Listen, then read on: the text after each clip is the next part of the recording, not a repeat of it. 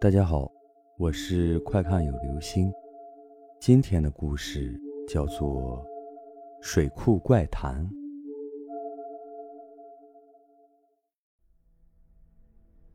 我们村后面有一个邓村，邓村的正中央有一个水库，长四百米，宽一百米的样子。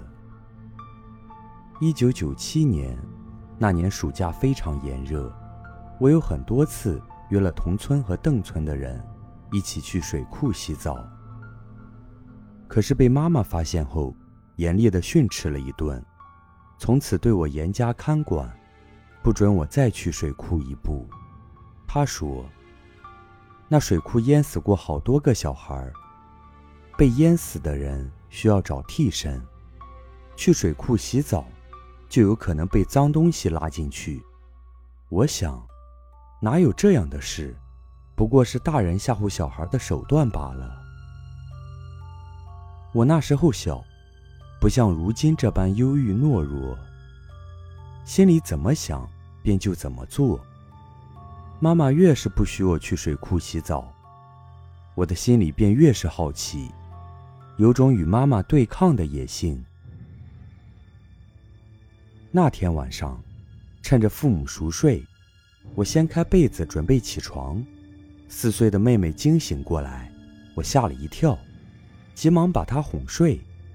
我蹑手蹑脚地把门栓打开，轻悄悄地出了门去。一踏出屋外，浑身如获大释，身体仿佛可以飞起来了。要知道，我已经一个星期没有去水库洗澡了。同村的胡小霞已经在门口等了很久。见了我，立刻催促我朝水库奔去，因为我们还约了邓村的一个男孩。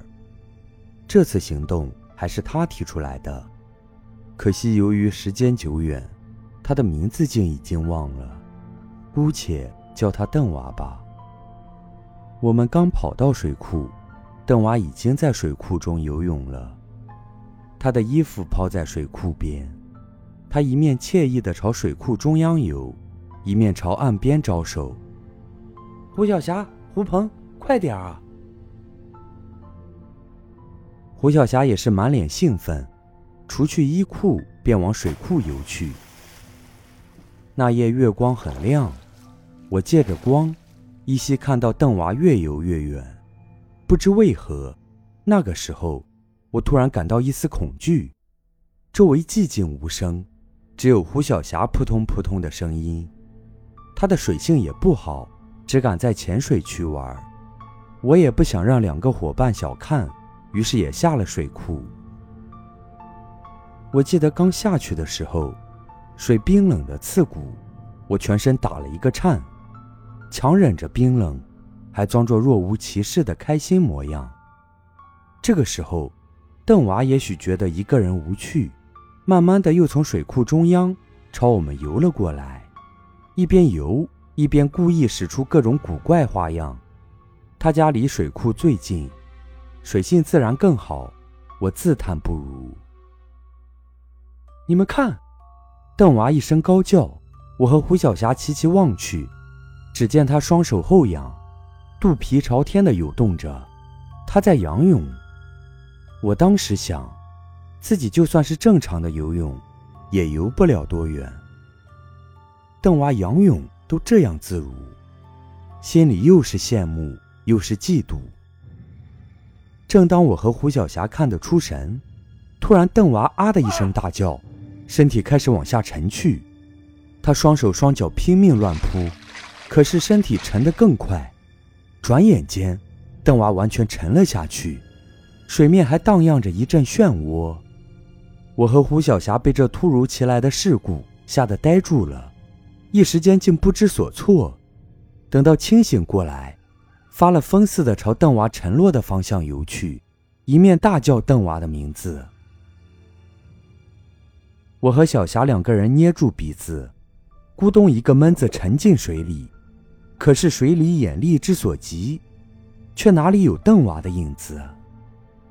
我吓坏了，竟然哭了起来。胡小霞也脸色铁青。我哭着嚎叫：“小霞，邓娃淹死了，肯定淹死了！”一边哭，两人一边往岸边快速逃去。我们穿上衣裤，正准备往家里跑，突然一阵哈哈的大笑声，让我和胡小霞回过头来。该死的邓娃，原来是他！哈哈哈哈，两个胆小鬼！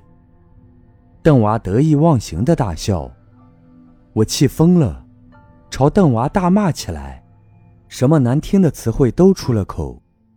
邓娃也穿好了衣服，三个人便分了手。我和胡小霞朝村里走去。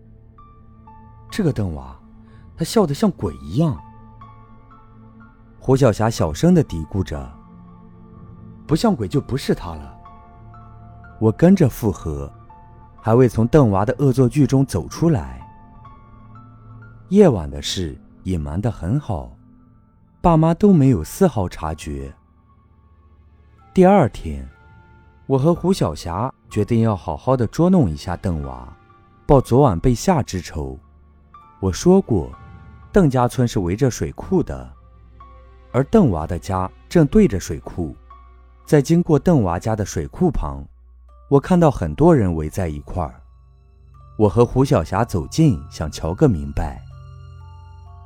只听到一个妇人悲惨的嚎哭声。水库旁还散落着小孩的衣裤，那，那不是邓娃的吗？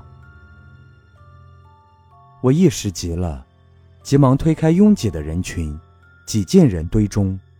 只见地上躺着一个孩子，赤身裸体，眼睛鼓得很大。那是邓娃，我一时吓得不明所以，害怕之极，只好从人群中退了出来。我明明看到。邓娃穿了衣服回家的啊！从大人的口中得知，邓娃昨晚不知什么时候偷跑出来，一直没有回家。今天早上被人发现泡在水中。